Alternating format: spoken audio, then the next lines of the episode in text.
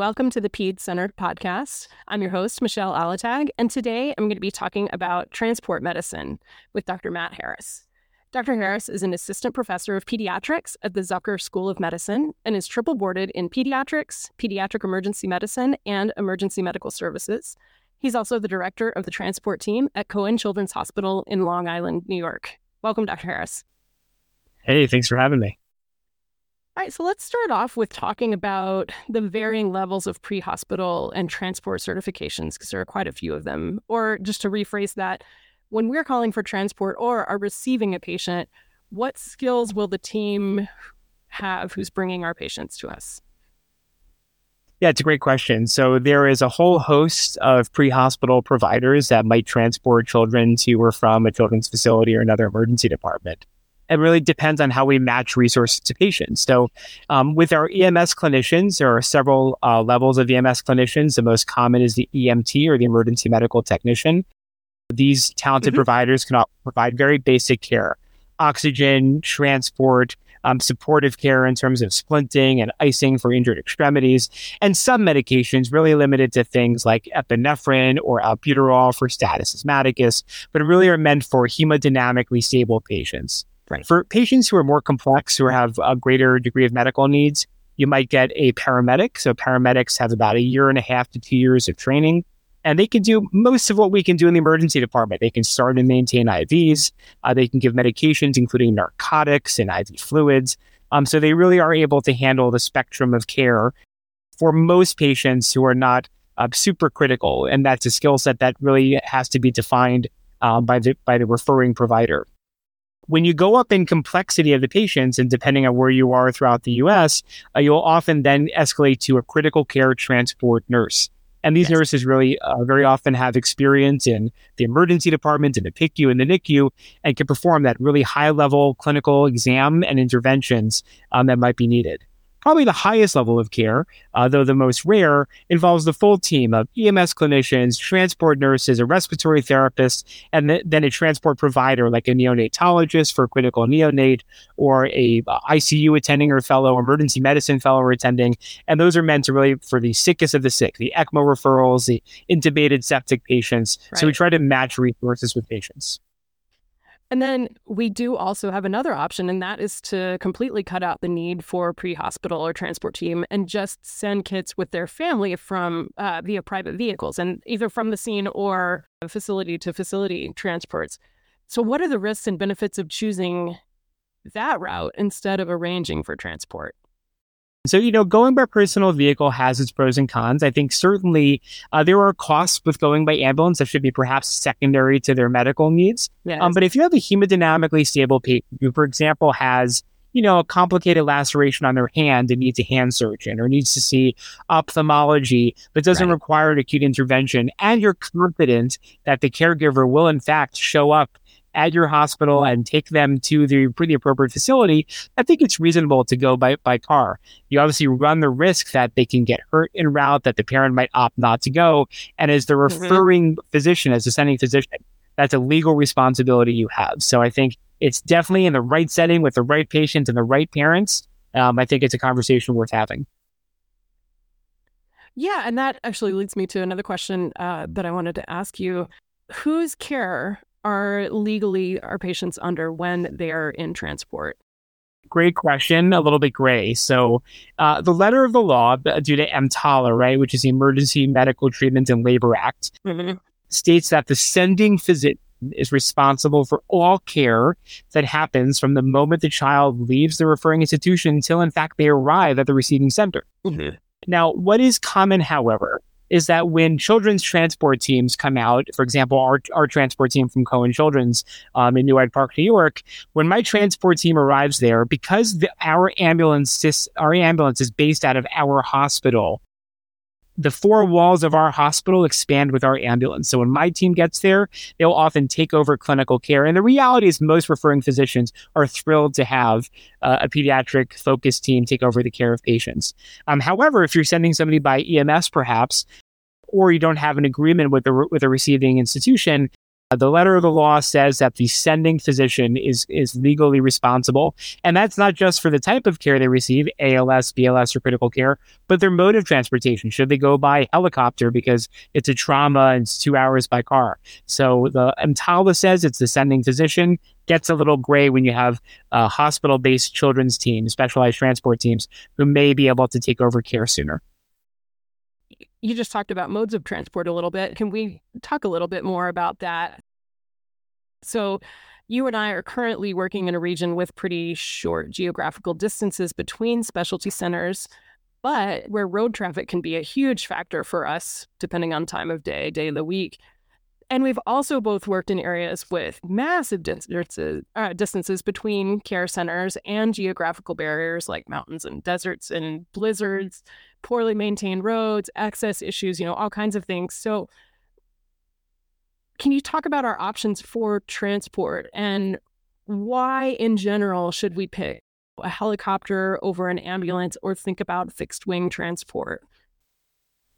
Yeah, so I think I'll even start a step earlier that what's become really critical in interfacility transport is how can we actually help keep kids in place and prevent unnecessary transport, right? So if you are receiving a phone call in your emergency department for a kid with a, you know, simple elbow fracture that we know is not going to require surgery that may be okay in a splint with follow up in orthopedics, you may actually be able to prevent through things like telehealth either uh, you know on a computer or even just by phone and reviewing the images you know through uh, whatsapp or some other appropriate app application that protects phi um, we might actually be able to prevent some transport by just keeping them in place. Now if you're going to send someone to the hospital again you have to think is is the mode going to be necessary and is it safe? Now all three modes of transport ground fixed wing um, and rotor wing or helicopter are safe and appropriate and, and you know with respect to the situation, right? So ground ambulances can go about 350 miles in a single trip without stopping for gas. And they're really for the most part, all weather, right? You know, barring the exceptional closure of the mm-hmm. one highway over the mountain, they can typically get through most and, you know, is often very safe for most patients. Now, if you have a really critical patient, again, we might have to ask ourselves, how can we support that patient in the environment they're in until there's an opportunity for safe transport? We saw that a lot with some of the big hurricanes down south when we just physically couldn't get into places like New Orleans to help evacuate, right? Mm-hmm helicopter transport, which we with some degree of frequency in New York, comes down to two things time, acuity, and distance, right? So you mentioned that in New York City, we clearly don't need a helicopter to move from, you know, one part of the city to the other.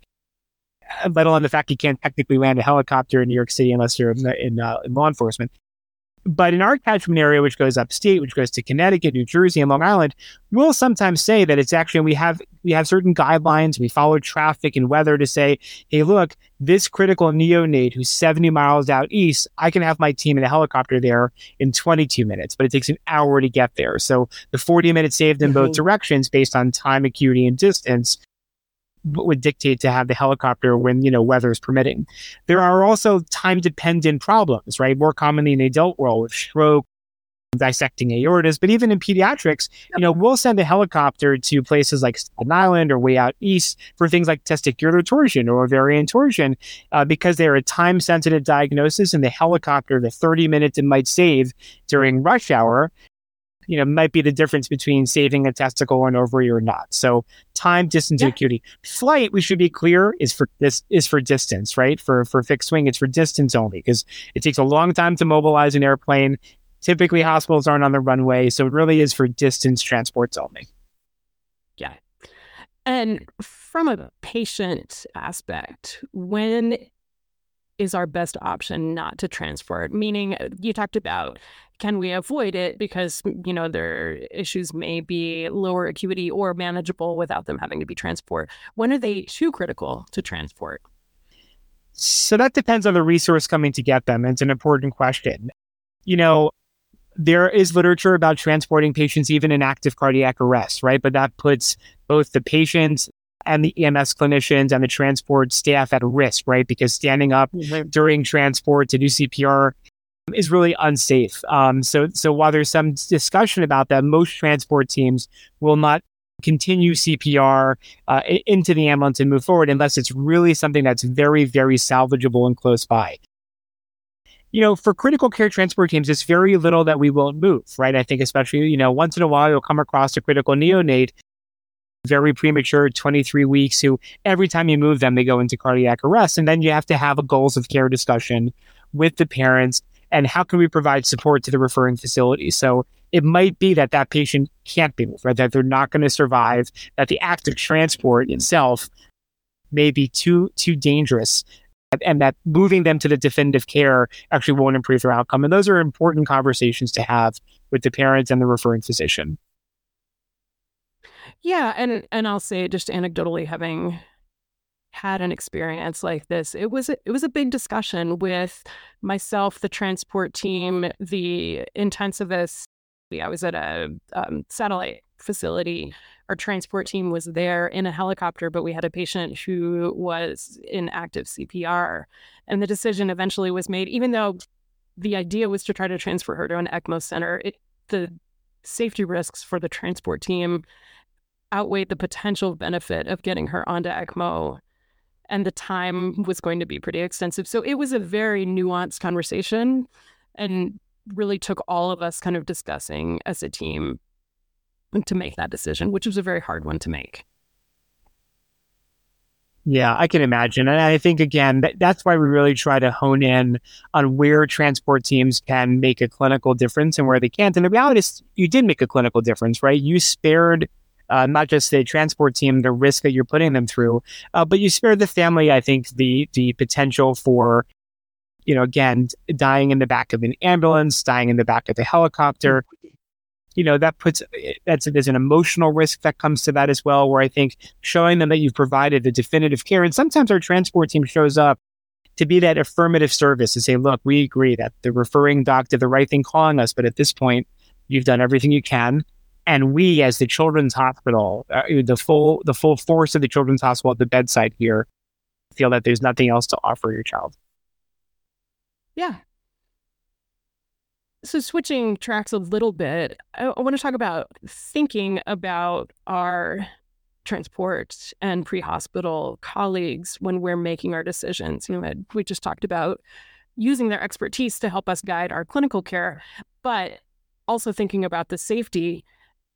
I'll say I'm married to a former EMT, and he actually taught me the EMS mantra of prioritizing your safety and care when you're working in pre hospital medicine. And that is that you have to prioritize one, yourself, then number two, your partner, then number three, your patient.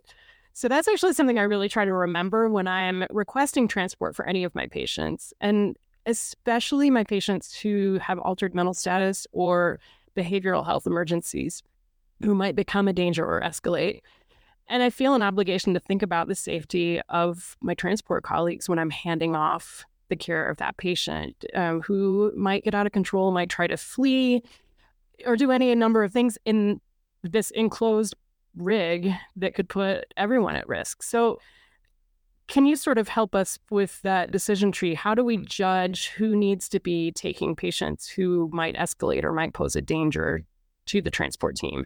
It's a really important question, right? Because behavioral health emergencies are becoming more common in the emergency department, and how we keep our transport um, team safe and how we keep the, the patient safe, most importantly, uh, is really something that we want to try to optimize. The reality is that you know these patients ultimately do need to be moved, right? They're typically being moved because the facility that has them um, can't facilitate their ongoing care.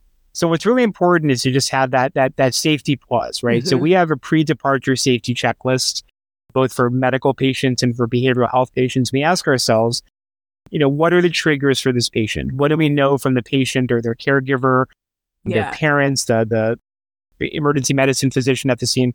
What do we know that has been calming? What do we know that's been triggering? Is this a patient that's going to require some sort of ongoing care to prevent them from escalating, right? So whether that is a physical restraint, which I think we think long and hard about before we restrain anyone in transport, or all the psychosocial reasons that we try not to restrain children in the department, even more so in the back of a moving ambulance where the environment is static. But sometimes it's for the patient safety and the crew safety that, that needs to happen. But that really requires that physician's insight and a direct order from them to do so, right? There are some patients that will benefit from some degree of anxiolysis, right? Can I get away with some oral Versed? Um, or some other chemical anxiolysis that allows the patient to participate. And that's actually where oral meds work really well. It's an active role by the patient at something, a given intramuscular, which might be something mm-hmm. that they're not actively participating in. Yeah. You know, very, very rarely do we need to give uh, intramuscular medications, intravenous medications, because there's such an acute threat to themselves or others. Um, and when that happens, we just have to make sure we have the right providers there to protect their airway if need be, which is rare. Um, but I think we do our best to de-escalate verbally, then then de-escalate through uh, mechanical means, then ultimately through chemical means if we need to. But this is really important, especially when transport distances are long. Yeah, do you feel that an EMT only crew is appropriate for kids in behavioral health emergency? I have an opinion on this, but I want to hear what yours is. You know, it, it really depends, right? So let's be clear in terms of scope of practice that EMTs can't give medications, right? So you and giving a medication, your physician gives it prior. Uh, you want to make sure that if you're giving something that's going to cause some degree of sedation, you want to make sure that the, the, the clinician taking them, the EMT, has the tools and the and the scope of practice to monitor them. So if you're giving someone an anxiolytic, keep in mind most EMTs don't track things like end-tidal CO2. It's not in their scope. So so I think right. there is that consideration. Um, the rest of it has a lot to do with um, number one, what their abilities to escalate, right? And number two, what's their experience been? I, I have some EMTs who have worked, you know, on children's transport teams for 20 years, and they're phenomenal with children. On the other hand, uh, there are a lot of sort of fresh new EMTs out there that are new to the game that you know, children in general make up less than 10% of EMS runs nationwide. Yep. And um, I think you and I both know the challenges of, of getting a child to trust you and those that skill set. And um, that, that might be something you find more um, in paramedics simply because it takes longer to become a paramedic. You tend to have more time in EMS. Um, so I guess I would probably bias towards having a paramedic there be, just because I think they're the likelihood they've had more pediatric experiences there. Yeah. And, and, I'll throw my opinion out there too, just because I like to give opinions that are completely unfounded and based on only my personal experience. If generally our behavioral health patients have been with us for quite some time by the time they're transported, that you know that depends on facility and on the patient, but you know, if I know my patient has been in the ED and really hasn't had any escalations or behavior issues, they've been very calm and cooperative the entire time.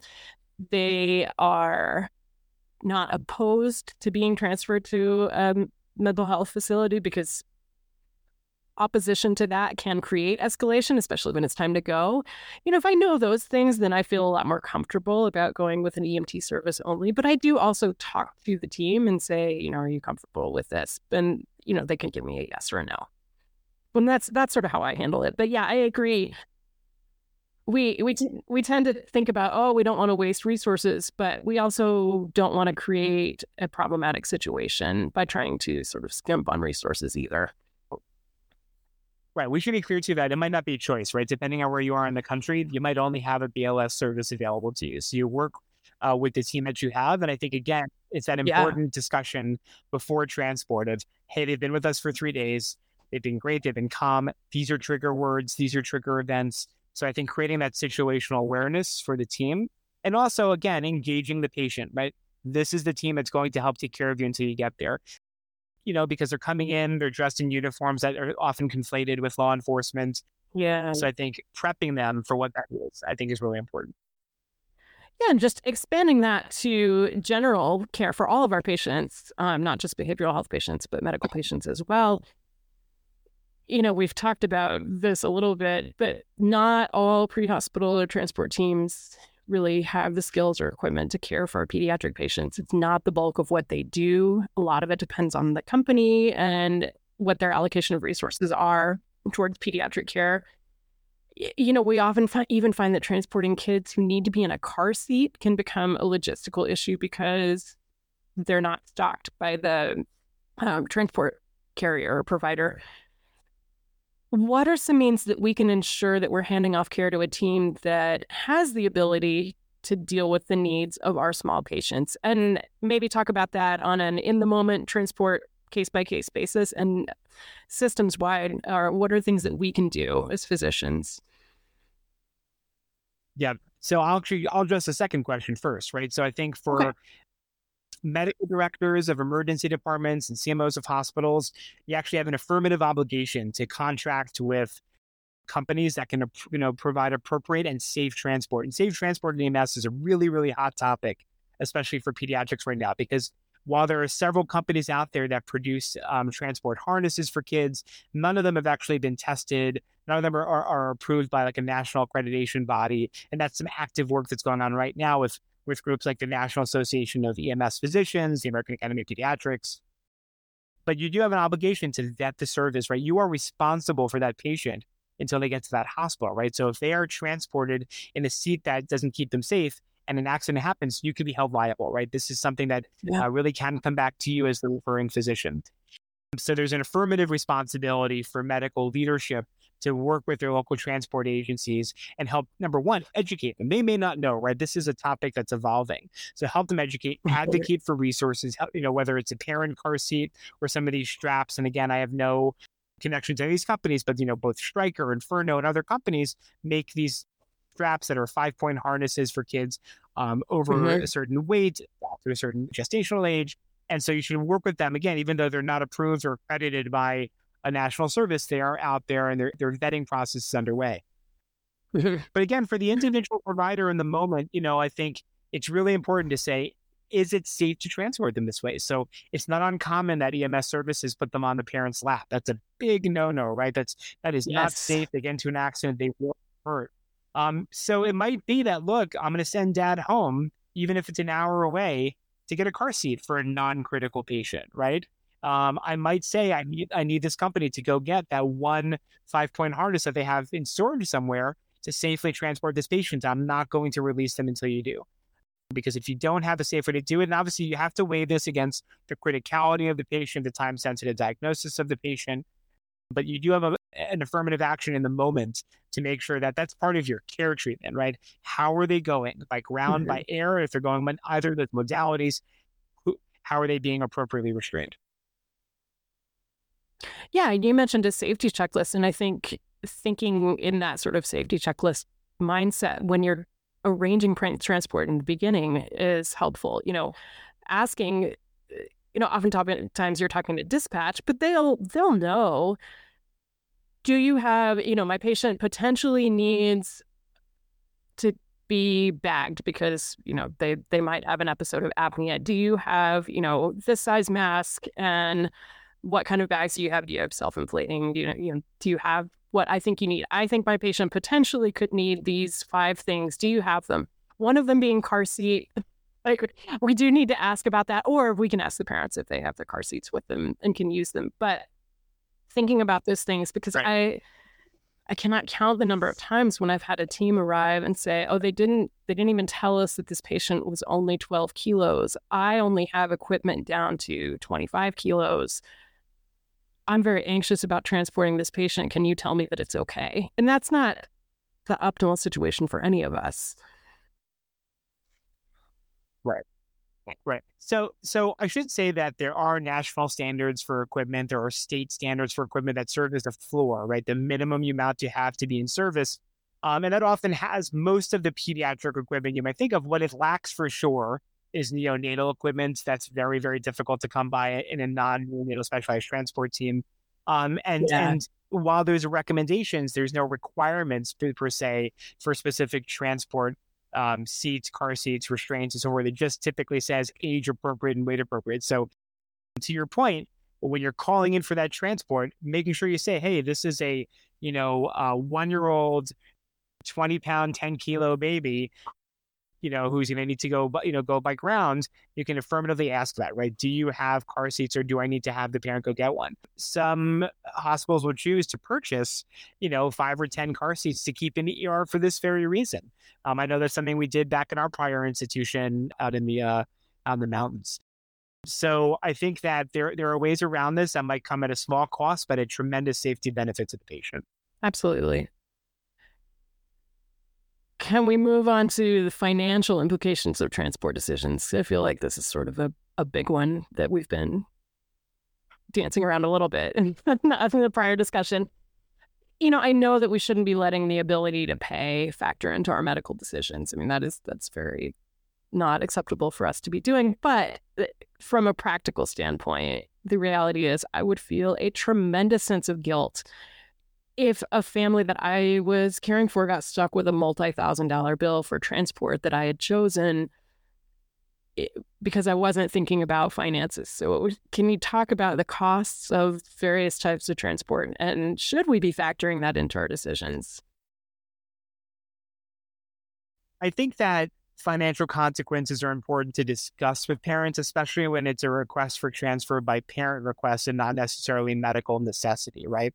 Mm-hmm. So typically, insurance will cover the costs of transfer to any institution when the referring institution does not have the ability to provide that service, right? So you have appendicitis and there is no pediatric surgeon. You have um, uh-huh. ophthalmologic emergency and there's no ophthalmologist um, typically. And that's why documentation is so important on the emergency department provider side. Um, when you're doing lateral transfers, so for example, one children's hospital to another children's hospital for parental preference, often insurance will reject those um, uh, unless they're being repatriated to that to that health system because that's the insurance's desire to move them over. But any escalation in care is pretty, is pretty typical um, and pretty typically covered. Couple nuances for those of you who are practicing in more rural aspects of the U.S. or parts around the world.